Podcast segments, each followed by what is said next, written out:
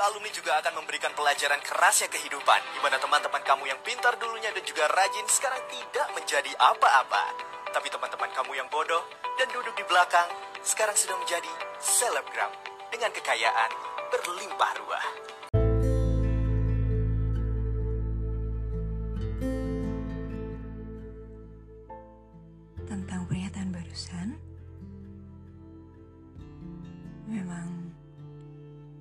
Tidak ada yang salah sebenarnya. Hanya saja kita semua tahu bahwa yang namanya nasib, yang namanya takdir, itu semua sudah digariskan oleh sang pemilik kehidupan. Karenanya, untuk apa kita mencemaskan lagi apa yang sudah Allah gariskan untuk langit dan bumi ini? Lalu apa hubungannya pernyataan tadi dengan titik nol?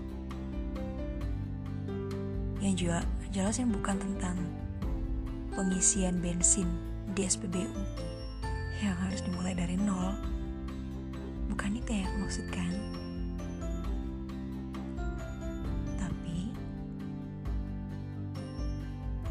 Seorang yang bijak pernah berkata bahwa titik nol masing-masing orang memang berbeda-beda. Karenanya kilometer sepuluhnya pun juga berbeda-beda. Jadi rasanya tidak apple to apple kalau kita membandingkan pencapaian satu orang dengan orang yang lainnya dengan background yang berbeda, dengan latar belakang yang berbeda, dan dengan lika-liku mereka masing-masing tentunya. Dan juga rasanya tidak layak untuk dilakukan. Tentu kita semua punya alur yang berbeda-beda.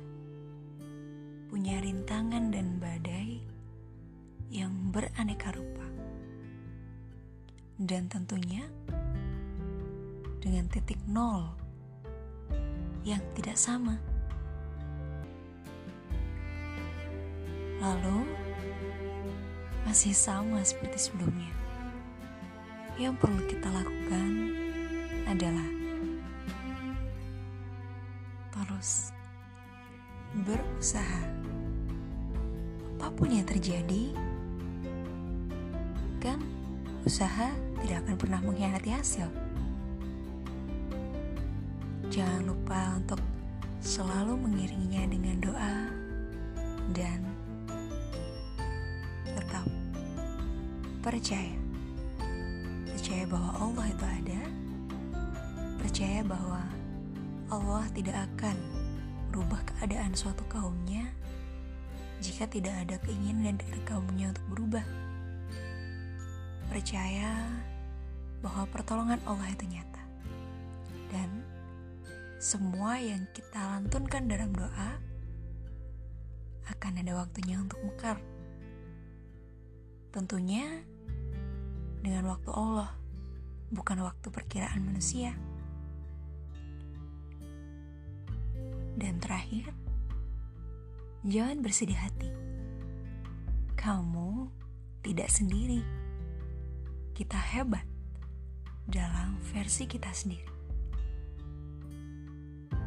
Tidak membakar kapal yang ditumpangi, tidak membakar rumah yang ditinggali.